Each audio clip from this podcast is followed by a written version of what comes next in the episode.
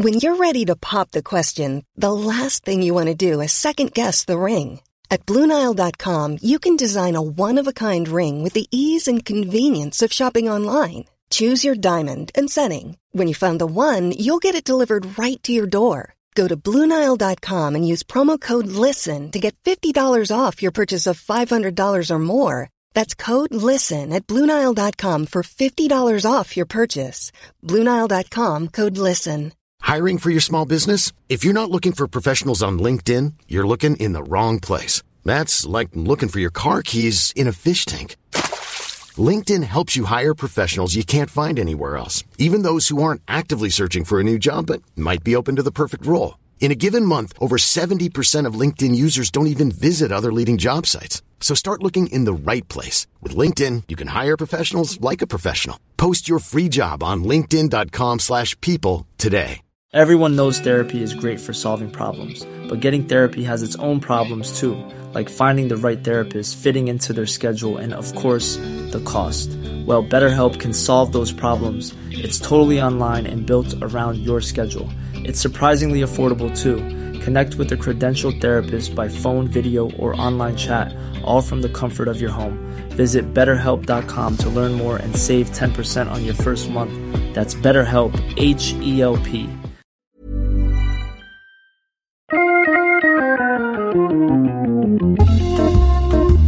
Welcome to Wood Talk for woodworkers by woodworkers. Now, here are three guys who like to use a lot of words yet say nothing at all Mark, Matt, and Shannon. Welcome to Wood Talk number 149 for September 18, 2013. On today's show, we're talking about custom bandsaw blades, giant monster planes, and using sandpaper to flatten sharpening stones. But before we get to all that, let's hear a word from our sponsors.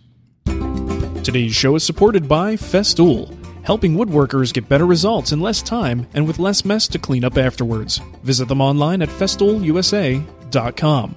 And by Arbortech, makers of creative wood shaping tools. Have you heard of Arbortech's latest woodworking tool, the Mini Turbo? The Mini Turbo is a revolution in wood sculpting that can be used directly on the Arbortech Mini Grinder or fitted to any angle grinder. The Mini Turbo can be used freehand or with guides and templates. Head on over to Arbortech's website at arbortechusa.com to order the Mini Turbo today. And by Audible.com, the internet's leading provider of audiobooks with over 150,000 downloadable titles across all types of literature, including fiction, nonfiction, and periodicals. For a free audiobook of your choice, go to audiblepodcast.com slash woodtalk. Man, it's starting to sound like a PBS show here at the beginning. Although, when that announcer starts, for some reason, I want to hear it like in Spanish, like "Buenas noches." you know what? I bet you I can go to like Fiverr or something like that and get someone to do the whole thing in Spanish for us. oh, that would be awesome. I, for some reason, as soon as he starts up, that's all I hear, and I'm like, "Wait, no, that's English." Hola! I think it would be more in line with our mission to just do like some weird language. Why not? Why be normal and do Spanish? Have somebody like read it in Swahili or something. That's a good idea. Well, let's see. If we can find them, we'll do it. All right, let's uh, jump into what's on the bench. I'll go first. I finished up my blanket chest, so that's feeling good. And I got uh, I got to it's like for the last few projects, maybe even more than the last few, I've been really steering more towards hand applied finishes. And I guess it's just because I'm in the mindset of most of, you know, most of our viewers. Most of them either, if they have HVLP, they probably don't have proper spray booths. Um, so most people are doing hand applied finishes, and that's what I do. So this was just a nice break from that. I, I pulled out the turbine and just started spraying some lacquer, sprayed the dye and everything, and it was just so much fun. And it reminded me why HVLP is so awesome. Um, and it's something I'm going to have to do a lot more. And hopefully people are getting into spraying, like even if you don't have the perfect situation, those little turbines, you know, some of them, they're not the absolute best stuff out there, but you can get a decent turbine for like a hundred bucks, just at least get you in the spray game. So you could start taught you know practicing this stuff and trying it out. So, uh, do either of you have HVLP or, or have any interest in using it? Yeah, I have the little Earlex. Okay. The, um, I don't know, 50 the 120 130 dollar one, whatever it was. Okay, yeah. Um, I like it a lot. I, I like you. I, I feel like I don't know, like something's holding me back from using it some more. Yeah. Um, maybe it's like this whole hand tool mystique thing, and then I whip out the HVLP. Here we go. Yeah. well, it's just like your hand, your uh, thickness planer. You could get all power at the beginning and then a little power at the end, but right in the middle, it's all handwork. Karmic synergy.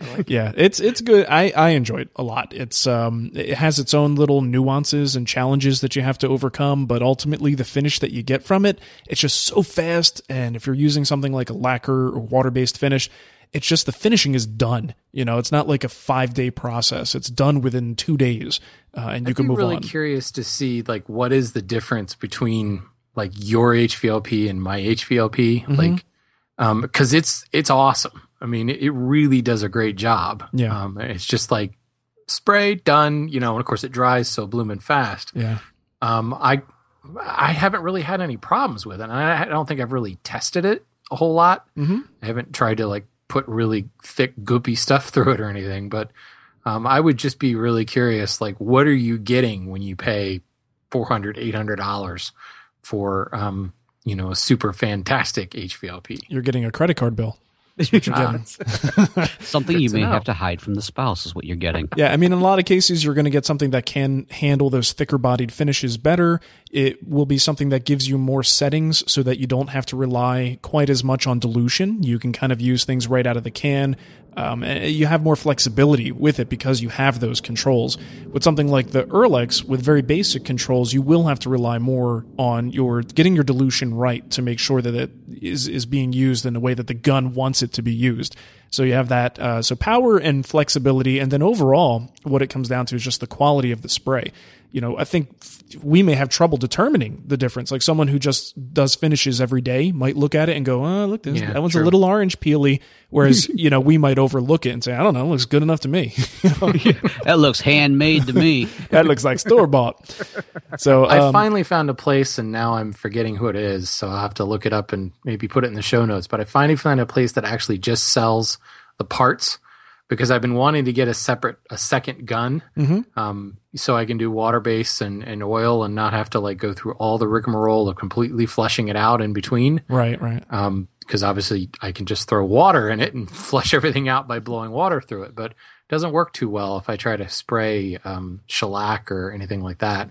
That's really what it comes down to when I'm spraying. I, I, I really only ever spray shellac or um, a water based something, you Right, know, Endurovar or something like that. Sure, and that's a good way to go. I've got a couple different cups, and I do have two guns, and I like to dedicate one just to coloring agents. Like regardless of what it is, and most of the time it's water based, um, and that's that's just what I happen to use.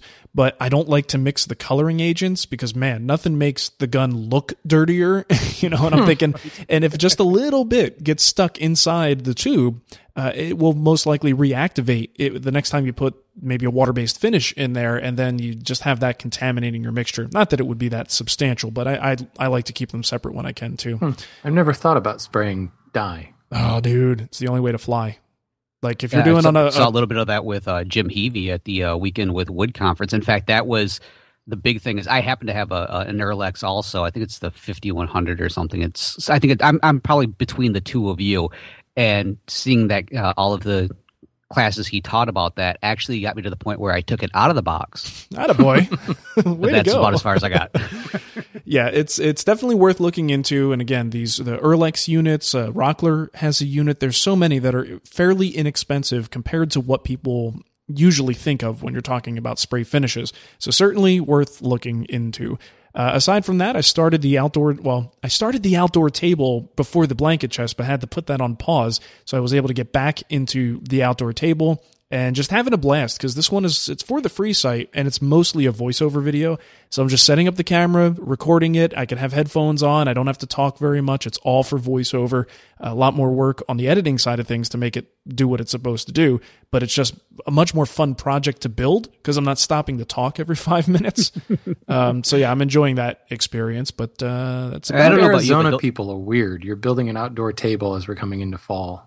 This is our outdoor season, man. Uh, the, people are like my neighbors are coming out. You start to see kids coming, like riding their bikes around the neighborhood. This is the season where we come out to play. It's uh, it's No, great. you know what it is? You guys are actually on the uh, southern hemisphere um, cycle right now because I mean Australia is getting they're getting to the point where like they can start putting away the winter jackets. They're going to start coming out and doing a little summertime. You know, Santa comes in on the uh, surfboard, right? So yeah, it's close to that. It's close to that, and we'll have nice weather up through May usually. So we've got we've got quite a uh, a nice outdoor season. But anyway, uh, Matt, how about you? Well, really, the only thing I've been doing is since school is back in, in session, we're trying to get used to the new schedules and soccer started back up and choir and all these other things are going on. It's just, it's really hectic to find a few moments down in the shop. But I just started uh, kind of calling out some of the tools again. I know we do this periodically, at least I do. So apparently I'm a tool pack rat and I don't know where some of this stuff has come from. Uh, but I ended up putting a bunch up on the website. And as of right now, if anybody's listening, at this point, um, I only had a couple things left over, so they're still available if you're listening live. Uh, it's something you definitely want because I might even sign it for you. That's about as far as it's going to go. but there was two motivations for this. Number one, obviously to clear out some more space. It wasn't a lot of tools, but it was some stuff that surprisingly I was thinking I could use that that uh, square footage for just a little bit something else. And then also on top of it, uh, I'm kind of using the money to help me get to woodworking in America, actually to pay for the hotel so that I don't have to like, you know, bum a room with one of you guys. yeah, Tom and I might have a couch for you to use. I'll have to uh, see. I don't know. But that last time, I think Tom's going to like ban me from ever being near him. yeah so, but everything's gone really well with that, and uh, very happy with it because now I know these tools that I've had that have just been sitting around are probably going to find some nice homes. So I feel better about myself. Cool, that's good. And I think everybody's going to be happy with those. But that's about it. So good. Shannon. I see you, you you reinvented the wheel. Yes, I make wheel. it good. Fire good. Uh, yeah, I just made it. I made a flywheel, and um, hmm. it, it was funny because as I finished it, I and uh, I can't remember. I think it was Chris Wong on Twitter. Like took the thoughts out of my head because I, I finished making it and I was like, okay, I've gone a little off the deep end now. I'm like gone all hand tools and now I'm making wheels. It's like I really need to like go and like watch a science fiction movie or something. Like come back into reality, but uh, it was it was cool. I mean, I've got a 65 pound solid Sapele flywheel on my treadle lathe now, and nice. it rocks. It actually rolls more than anything. it spins. That's cool though. I mean, you know what? You you own it. You know, you're doing you're doing the hand tool thing. You own it. You live it. So nothing wrong with that. That's right. Now, pretty soon you can have all the carriages pulling right up out in front of your garage, and you can fit them all with new wheels for the trip out west. Well, yeah, I was going to say you yeah. start uh, riding a horse to work, then we might need to talk a little bit. yeah, I, I, don't get along with horses. That's never worked real well. I think it's probably my size. They're like, "Screw you, get off!" You're a little large, sir. How about not getting on my back? Uh, this time around, let the pony ride Shannon. There you go. All right, so let's jump into what's new. Got a couple of links to share with you. First of all, I know we talked about this in the past when it happened, but you remember at the Festool Connect event, Festool Connect 2013, we talked about Norm did sort of like a keynote speech of sorts there. And I don't know if we ever put up the link to the recorded version of this, but if you want to check it out, I just was looking at some stuff and I ran across it. I'm like, you know, I don't know if we ever shared this. So we'll put the link and the um, the show notes. We're actually embedding all the videos now if it's uh, if it is embeddable, so you don't even have to go anywhere to watch it, which is pretty cool. Uh, so if you want to catch up with Norm, see what he's been up to, looks exactly the same and uh, I think I've seen that shirt a few thousand times on the show. So oh, I was going to say, I hope they at least freshened it up, got him a new one. You know, they probably bought those by like yeah. the thousands. I'm sure. I don't know. I'm sure it's at least laundered, so you know, it's got that going for him. Uh, the other thing I wanted to mention is, you know, um, speaking of snazzy dressers, you know Steve from Mere Mortals. Oh yeah, definitely. yeah, um, he just made a video recently talking about his paid subscription supporter thingy. Uh, essentially, he's not really like doing a subscription site so much as using a subscription service to help people fund the show. And it's a completely voluntary thing. He's not charging for his videos, but he's saying, look, if you want to support me, kind of the old school PayPal button thing that, that people have been doing since the podcasting started. Um, this is a little bit more sophisticated of a system, but uh, it's identical in terms of you're supporting someone who's giving you free content. You decide how much it's worth to you, and you help the guy out. Um, and this is a this is someone who's making videos every week. Uh, every Friday, he has a video God that comes out. I don't know how he does that. Yeah, so he's certainly one of the hardest working guys out there. So if you want to uh, throw the man a bone, I'll put the link to the uh, to the video that he put up, and all the instructions and links will be there within that video that you can uh, go and support a fellow woodworker. Right. Now, we should also mention, if I do remember correctly, because I was taking a look at this, uh, if, when you do put in your quote unquote like donation uh, at certain levels there are you can you can cash those in for for certain great things so if you want a picture of steve maybe Yeah. even autographed um, Right. You definitely should go for that level so nobody's going to ask what you're going to do with that picture It's up but- to you. yes, it's up to your discretion. And ignore the part of the video where he says that he doesn't think it's cool that people charge for videos. You can ignore that. But wa- you can watch the rest of it. Just just saying. Oh. on on, Right. my, on Shannon's behalf and my own, just ignore that part. Oh, why you guys charge for videos Nope. Oh i was going to No, say not not once you've paid. No, I don't charge anymore. That's right. once. They're free after you pay. I like that. Oh, that's excellent. Sweet. Well, hey, you know, uh, an- speaking of kind of crazy woodworkers, uh, Glenn sent a link to a video by the Crazy Woodworker, and he- the Crazy Woodworker is actually making a wooden bowling ball. I don't know. Have you guys had a chance to check out this video? I did. Yeah. And isn't it crazy? I mean, it's all on a table saw. It's scary. It's ingenious, but it, it's just nuts. I mean, I, I don't know. It's one of those things where like I want to love it and and be scared of it at the same time. I felt the same exact way. I was I was taking a look at it. I'm like, first of all, the mindset to come up with this idea to do it is just really really cool. But then there's like all those things that I'm like, this will definitely not be a video possibly used as a safety demonstration for anything. yeah. But ultimately, he does make a giant wooden ball when it's all said and done, which is pretty damn impressive. Absolutely sweet. Well, Yeah. and if if I'll, I'm going to jump out of order in the show notes because somewhat related to that, in our kickback session, um, somebody sent us a video of another guy who built a treadle powered table saw, and Yes. this falls under the category of this will not be used as a safety demonstration. I, I, I flinched during that one too.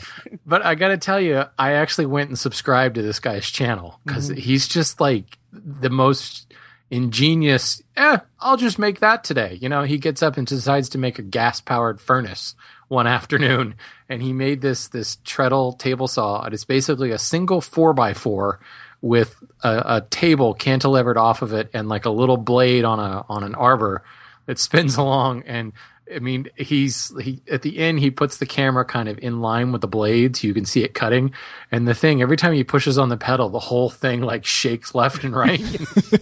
it's just I mean, he admits in in the comments, this is my prototype. I've got some things to do to shore it up, and it's just like this is just awesome because it's like it reminds me of Gilligan's Island. Oh, nice. Truly, it's a Gilligan's Island table saw. That's great. It is absolutely. I, I'm waiting for the one though when he is finally able to start cutting that like uh, eight quarter, and then that will be really really cool. right. Nice. Right. So that was Don that said that in. So thanks, Don. Cool. Um, and then the the last one I've got is um, this one falls under the watch it so you can be embarrassed for the people who made it section. Wait a minute, you guys were embarrassed for them because my face got like really flushed. I had to keep walking away and It was- then coming back and watching it again, just that was trying rough. to get through it. That was rough. This is uh, Popular Woodworking has put out their Woodworking in America promo because that's uh, wow, that's like a month away.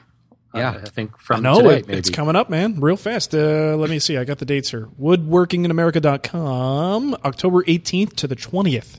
Yeah, month from today. Hey, yo. So let's just say you need to go check out this video. It's got the entire the entire editorial crew of Popular Woodworking, and let's just say Mark is not the only guy who dresses up in costumes to do his videos. And and here's the thing: when you look at my videos that are just really crappy like that, and and you go, "Wow, how long is he going to do this for?" And and usually, I like to think that no matter how bad it is, I get out of it quickly. Like you know what I mean? Like mean I, you don't go on for nine minutes? I don't I don't linger on the horribleness of what I'm doing. I just try to, you know, leaves a bad taste in your mouth, but I'm going to get it out of there. This goes on and on and it's it's it's so great in its in in its like awfulness. Oh yeah, Seriously, this this has the potential of developing a cult following. Oh. I'm planning on posting it on my website as why you need to attend Woodworking in America pretty soon. So like like what's great about it too is not only obviously the bad acting and and the whole thing is just funny, um, but the crappy video too. Coming from, like from popular woodworking is like it's worse than a cell phone video. you know Well, I mean? do you think that this means that it wasn't actually sanctioned by popular woodworking? Like these guys are just like, you know what? We just had a really filling lunch. Let's do something to keep from falling asleep. I, just- don't know. It's hosted by the editor, so oh. I'm thinking Yeah, I'm, I'm, I'm thinking there's there's been some sign off on this thing. I'm also thinking this may have been done on a Friday afternoon after a uh, a liquid lunch, perhaps. Very, very possible. So anyway, if you have no idea what we're talking about, go watch the video. It's great. And um, you know, the other thing we should mention is if you are interested, I think, you know, there's still tickets. We all three of us are going to be at this event. Um, it's going to be awesome. So October 18th through the 20th, Woodworking in America in Cincinnati. You just you got to go. This is the event to go to for the year. So don't Heck miss yeah. it. Oh, and we are doing our event on Saturday. We don't know for sure if we're going to get the technology together to actually record live at this place. I'm getting more and more concerned that that's going going to be more of a pain in the butt than it's worth. But at the very least, we're having a Wood Talk meetup on Saturday, right? So Right. um, and Yeah. we've got the venue and everything. So we'll we'll we probably should get that down, guys, and put the information somewhere more official. Um, you know, worst comes to worst, we'll just string together a whole bunch of various uh, iPhone videos of the Okay. whole entire thing. So, and we'll put that up as the uh, the actual episode. Well, we'll we'll get the dates and everything. We'll we'll do the dates uh, of the event and where it is, and I'll put it in uh the show notes since I don't know it offhand. But Saturday, plan on that big Wood Talk event. Anybody who's anybody is going to be there, except for the people who aren't there. Right, exactly. and they're going to be really sad they didn't show up. That is right. All right. so let's jump into the uh, kickback. What's That's what I do when things hit me in the stomach. Um, Bill, I usually go like that. I go, because, well, what I do is I dodge it like a ninja. So, all right. Bill says, I guess this is in response. We must have been talking about like dovetail jigs or something. Maybe it was yeah, when I we were think I brought up the right? fact that it's funny that there are no videos on how to use a dovetail jig. Yeah. But there's like 800 videos on how to cut them by hand. Right, right, right, right. Okay, so Bill says, I have a Porter Cable Omni jig. I hardly ever have to adjust the jig itself, only the router depth to adjust the tightness of the joint.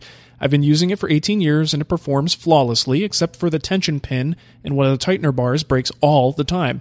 I can pull it out from under the workbench, clamp it to the bench, and within a few test cuts, have it ready to roll. I can then cut all four corners worth of dovetails in about 10 minutes or less if I'm in the groove and things are going just right. Yeah, that happens a lot. I've made one. I've made hundreds of drawers using this. I would never think of changing. So there's someone who's got his system dialed in so that he doesn't have very much adjustment to do and can just knock out drawers left and right. You know, I think I probably could cut four corners worth of dovetails in about 10 minutes. Mm-hmm. But it would be, that would be, I'd be neck and neck with him for the first drawer.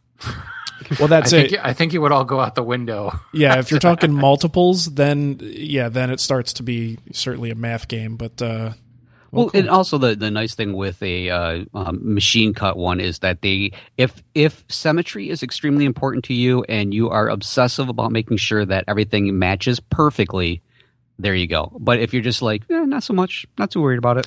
Yeah, and you also have to consider the fact that you can't really get too creative with your spacing on this, even if it is symmetrical. A lot of times I want to go like, you know, big pin, smaller pin, and, and kind of vary things up a little bit. And uh, if you're doing that, then it does change per project because now you have to adjust based on the, the width of the drawer. Um, but if you have sort of like like the Akita jig is a little bit more, uh, you're kind of stuck with with the spacing that you're you're allowed there. But man, can you knock out some dovetails in short order with that thing? But you sacrifice uh, adjustability as a result. But I had no idea the Omni jig had been around for 18 years. That's has it really?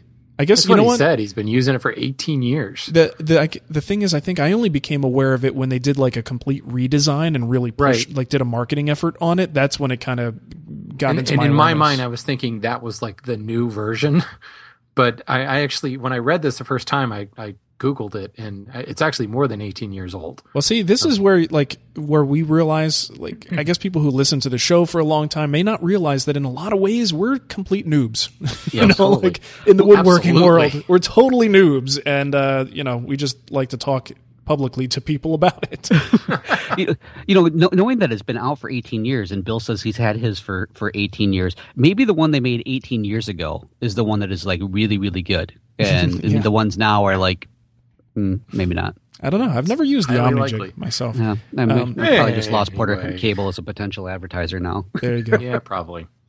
Well, let's see what Mike has to kick at us. Um, he says on a recent episode, Mark made the statement that mechanical drawer slides do not belong on a high end chest of drawers. Boom! Um, That's a good kickback in between each thing. Uh, he, he makes some apologetic things, like I'm sure you were more nuanced or something like that. I was. where he says, aesthetically speaking, I totally see where you're coming from, but I wonder if this is one of the areas where we as woodworkers are a bit stuck in the past. The practical benefits of being able to easily open a drawer with one hand, fill it with heavy clothes, give it a gentle push to close cannot be denied. In some ways, you're almost saying we should all suffer ugly factory MDF furniture in order to have the benefits of modern drawer slides? That's exactly what I'm saying. Absolutely. I know one could argue that properly made wooden slides or friction fit drawers have lasted for centuries, but this is a classic example uh, of survivorship bias. Really? Okay. Um, I'm sure for every set of wooden slides that have lasted 100 more, uh, 100 or more drawers are permanently stuck or converted to firewood. Um, are there any mechanical slides that are suitable for fine furniture? All I know is that if I built a chest of drawers from the drawers and the drawers started sticking, my wife would donate it to me for shop furniture and head over to IKEA for something that opens and closes. Well, y- Interesting point. well, Um, yeah. I mean, can I defend myself? No, No, Can not I- today. Let's move on. Okay, no, I'll just- go for it. That's right. It is a kickback. I'm not supposed to kick back the kickback. Yeah. Um, well, you know what you do to stop it from your stop your wife from getting upset and giving it to you as shop furniture is you build it right in the first place. I was going to say that, but I thought it was kind of mean. Booyah! Well, it's easy because now I now we just we we don't have to read Mike's next email, so I can say whatever I want. um, no, seriously though, um, uh, to me, I I look at that, and again, this is all personal opinion. You can do whatever the heck you want to do with your chest of drawers, and I'm not going to judge it. For me personally, I like the challenge of wood things like that, wood slides. It's the same thing with wood joinery. That's why I want to come up with wood ways of holding furniture together, even if a screw might do the job just as, well in a particular situation. So to me, it's a personal challenge to design and execute a drawer that slides perfectly all year long. And and I think that's that's a cool thing to do. And to me, that's sort of fitting for really high end solid wood furniture. Um, and again, just my personal opinion. Now, it doesn't mean I won't ever build a piece and put, uh, you know, mechanical metal drawer slides in there. There's certainly nothing wrong with that if that's what you want to do. As long as it's good quality slides and that's part of your design, then go for it. Um, but I, I don't, I certainly don't think that that a person like uh, of super high skill level decides to put metal slides in in a really well built piece. I'm not going to say that that's not fine furniture. Um, so I don't. I, I feel like he read into my statement a little bit too deeply. You know, Right. And, and as far as are there some for fine furniture, I know that there are drawer slides out there that cost like eighty dollars a piece. Mm-hmm. So like the Blumotion slides that like you push it and it opens automatically or closes nice. automatically, and you know so I. if price is a factor, then yes, I think that there are some suitable for fine furniture. Sure, sure. There, Yeah, I, I'm a, a huge advocate of there. There's a place uh, for everything, and um, I, I'm going to be on the fence on this one. Uh, I I would use uh, slides in, in certain pieces, but often for finer pieces or things that I would consider to be finer. It's not to say that they don't have their place there, but I just don't think they have their place there.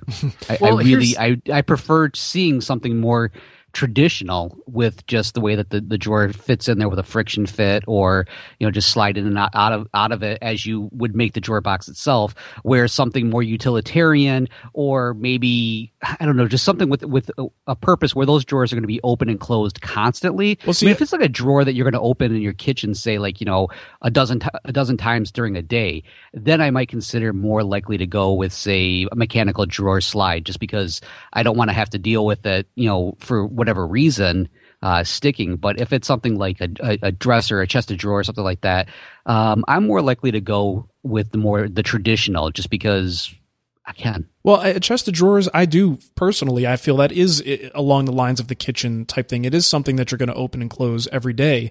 As maybe doesn't get as much abuse as as the kitchen does, but it's still something that I can see someone's justification for wanting to use uh, metal drawer slides in there, and certainly nothing wrong with that.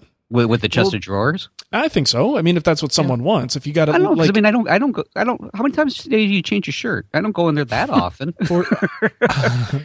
Well, the, the thing is, is his his reason for saying this is is stuck drawers cause people to want to go to metal slides. Oh yeah, I almost got think hit in the that head going with a with drawer. Well, I mean, you're still building a wooden box Yeah. Right. that though goes on those mechanical slides. That wooden box will still expand and contract, and it will still get stuck. Right. So it's not the mechanical slides that make a drawer um, stick or not. Um, it- it's the idea that you because it will still expand and contract vertically um, Yeah. unless you've made them from quarter sawn pieces. In which case, then it's going to expand and contract across the width, and it's going to get wedge itself in there. So, you know, I, we're splitting hairs here, but I still think we said this. I think Mark in the original episode, the internal structure that comes with making dust frames and things like that Mhm. keeps the furniture more stable yeah, and prevents it from racking in the long run. right. The fact that the mechanical slides go in, you can make it stable by building that internal structure, but then you're going to put mechanical slides. Uh, it just it seems redundant almost. Yeah. Yeah. And you know, the other thing is a lot of times when you use those types of metal slides, it is a little bit of um con- uh, construction challenge in the sense of what if you want a completely inset drawer. Uh, or a, a frameless uh, box or something that you're building or cabinet. Um, a lot of times those those regular slides like that, the more um, utilitarian slides, work best with a standard face frame um, and false fronts on your drawers. You know, so I think it, it, does present more of a challenge to be more on the lines of what we like to build. The things that we enjoy challenging ourselves with just lends itself better to, I think, uh, to to wood runners. But anyway, we've uh, beaten that one down. But How dare you kick back, Mike? Take that. all right, thanks for that, Mike. Uh, I hope you take our comments with a grain of salt. We're just being uh, we're being jerks. Please keep listening.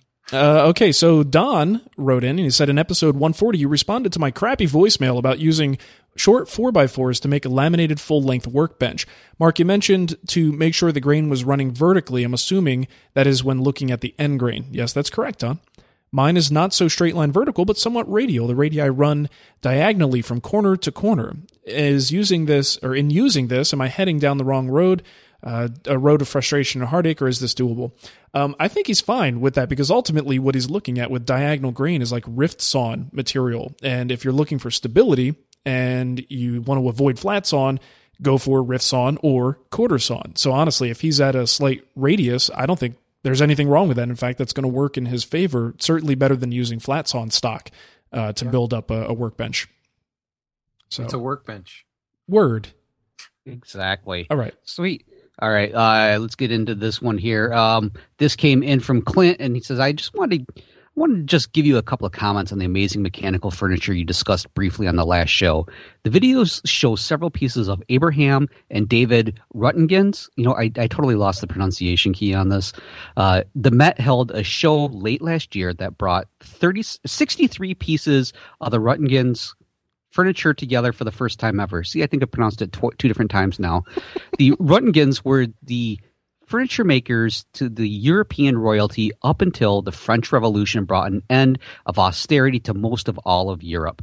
I guess they spent all of their money on the furniture as the Russian Tsar and family were huge buyers of their furniture. Hmm. Back then, guys showed off their wealth by having the most over the top furnishings in their castles, just like people today do with their McMansions. So, really, when it comes down to it, as Clint points out, not much has changed at all. that explains the craziness of these these creations. Um, and by the way, Clint did include two sentences explaining how to pronounce the the name, and I actually removed those. So I know I was looking for him real quick. I'm like, I was hoping you guys were going to discuss Don just a little bit more as I was trying to find. The, and then and then of I course just love how we give the difficult to pronounce stuff to Matt every show. exactly. It's almost like I do it on purpose. uh, hmm, that makes me wonder Yeah. who's the one that edits this before we go live. I don't know. Um, all right. Well, you know what? Before we get into our email, talk about one of our sponsors real quick is audible.com.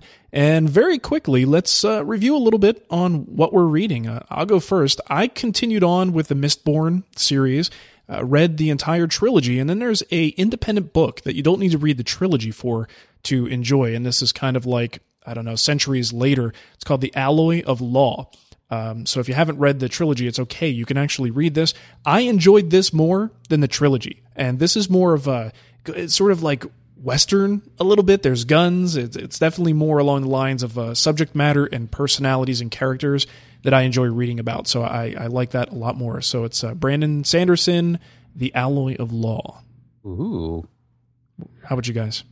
Uh, well, I'm on book four of the what 134,000 books of the uh, Game of Thrones series Yes. by uh, George R. R. Martin. Actually, I'm on book four right now, uh, A Feast for Crows, and I think my coworkers are sick and tired of me sitting there going, "What?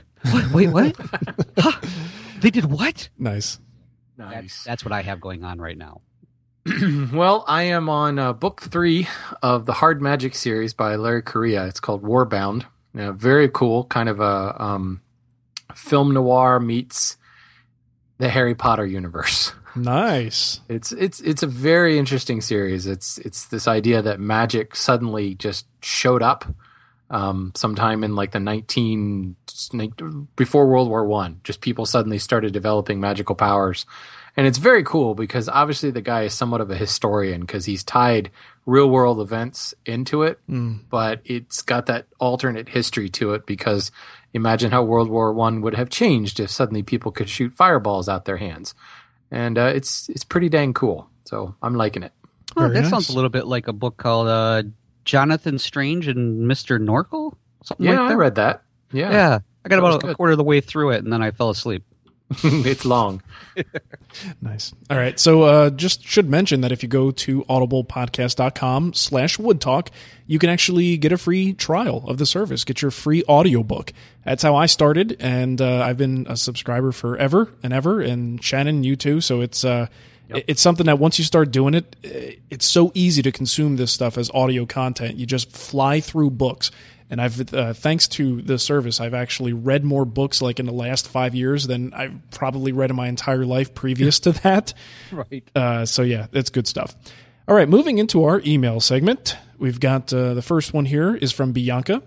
Beautiful name. I love that name. My grandmom's dog used to be named Bianca. Oh, that's sweet. it's not. It's, that probably didn't come out the way I wanted it to.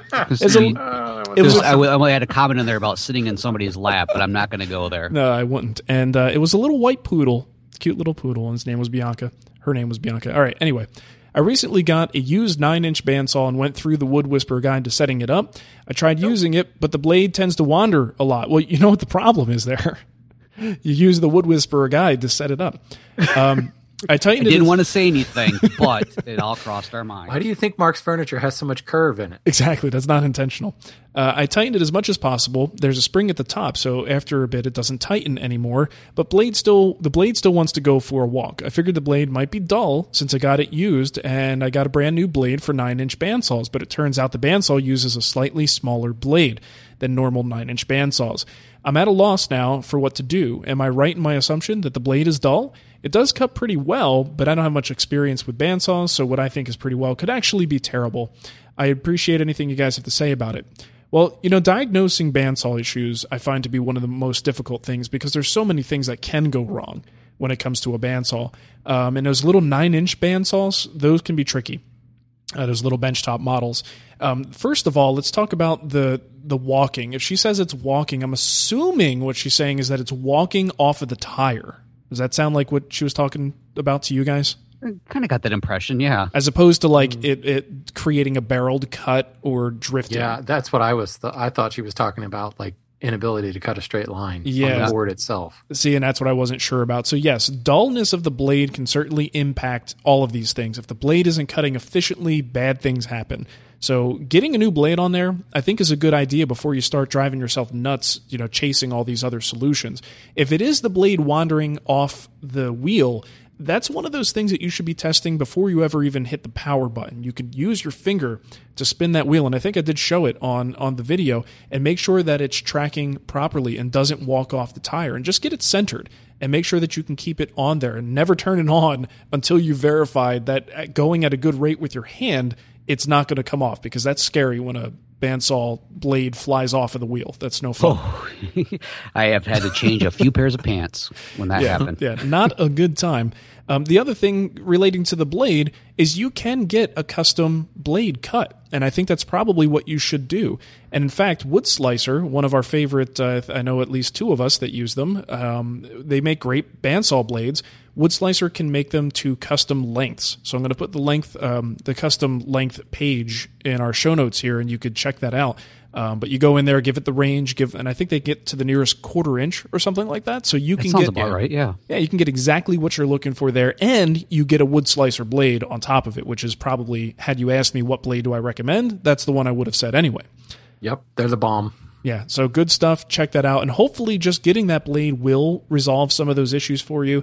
Um, the other thing is tension. Like I showed in the video, make sure that um, don't really rely on that gauge, and you don't really want to crank it to to you know all the way. Maybe I don't know. It depends, but really look at the tension of the blade using the finger test as opposed to relying on any gauge or anything like that at the top, um, and that tends to give you better results.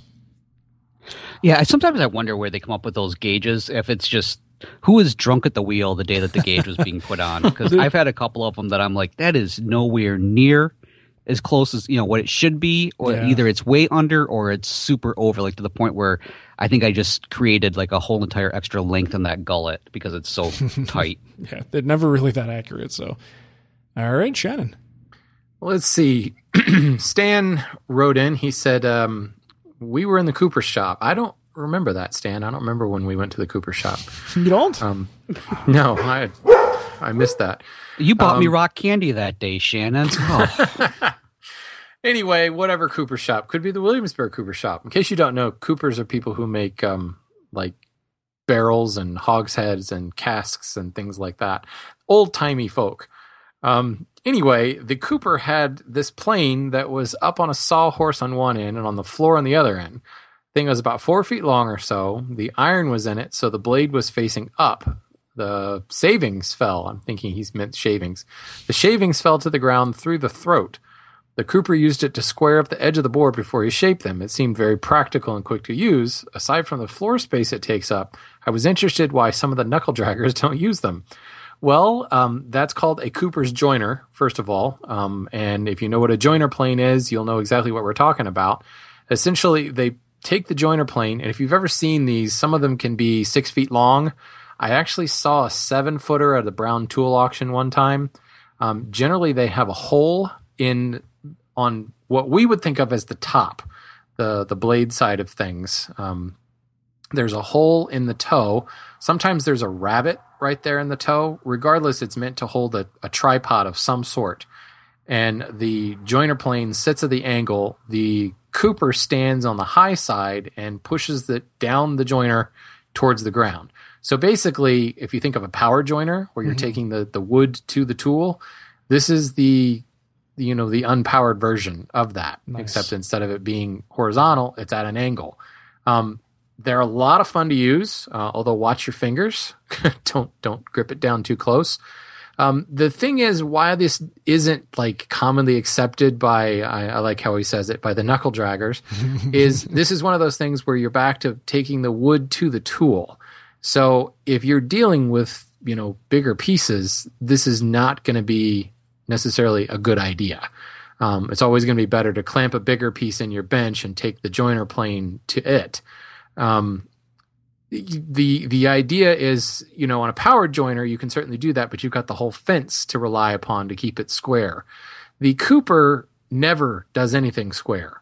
Uh, when you think about how a barrel is constructed, it's compound bevels on the sides over a con- concave and convex piece. So the adjustments that go on when they're jointing those sides are really, really minute through different angles and things. Um, and that's easy to do because there's no fence there. There's nothing to reference it against. If you try to take like a nine inch wide or a 10 inch wide board and joint that on edge, you're really relying on your ability to hold it perfectly square along that length. And more than likely, it's going to wobble on you. And it, it would just wouldn't be that much fun to use, frankly. Um, but if all the work you do uses like three inch and narrower boards or four inch and narrower boards, then it might be just fine. So Neat. there you go. sweet. All right. Well, hey, I have a question here from Jason, and Jason says I have a few questions about using sandpaper to flatten water stones instead of using the flattening stone that comes with the Norton starter kit. I get tired of going back and forth flattening, and if so, what kind of paper and grit do you recommend? Maybe one day I can afford a diamond lapping stone.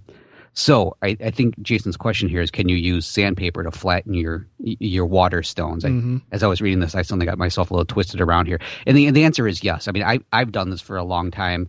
Uh, the main thing is you have to be careful about what grit of sandpaper you're using with what grit of uh, stone you have, and then also if since you, he mentions that he has a Norton here, uh, my experience, all of my experience with flattening my stones with sandpaper are based on the fact that I have the king stones, and I have read that king stone and Norton stone are a little bit different, and that the Norton tends to be, for the lack of a better description, a little bit softer, so it's going to abrade a little bit easier, a little bit faster than say the king. Now, I've never used a Norton, so I can't really compare them apples to apples here, but I have heard that before.